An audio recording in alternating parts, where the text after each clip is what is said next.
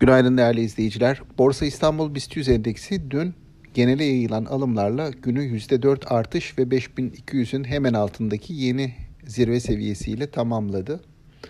Endekse dahil şirketlerden sadece altısının fiyatları çok hafif geriledi. Özellikle telekom, altın madenciliği ve savunma sanayi hisseleri dün endeksi sürükleyen hisseler arasındaydı. Buradaki güçlü alımlar dikkat çekti. Bunlara İlave olarak ayrıca banka ve kimya sektör hisseleri de dün güçlü kapanışlar yaptılar.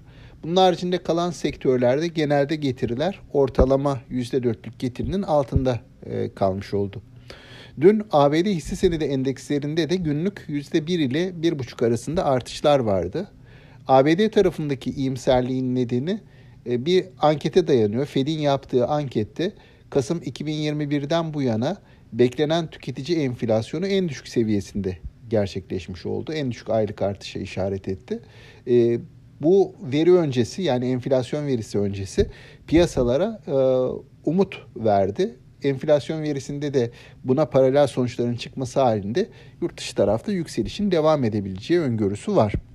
Bizim tarafta da dediğim gibi hem yurt dışı tarafın nispeten yatay ya da olumlu yönde seyredeceği beklentisi hem de yurt içinde getiri arayışı ve dün gördüğümüz, hatta cuma günü gördüğümüz güçlü ivme endeksi daha yukarılı seviyeleri taşıyacak gibi görünüyor.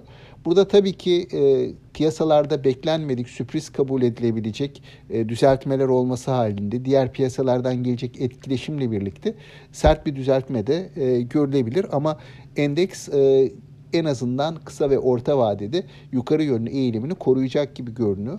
Biz bugün itibarıyla da yukarı yönlü eğilimin korunacağını düşünüyoruz. Tabii dün kenarda kalmış, nispeten geri planda kalmış hisselere bugün daha fazla talep olabilir. Hisse değişimleri görebiliriz. Ama endeksin yönünü yukarı yönlü olarak koruyacağını tahmin ediyoruz. Aktaracaklarım bunlar. Sağlıklı, bol ve bereketli, kazançlı günler dilerim.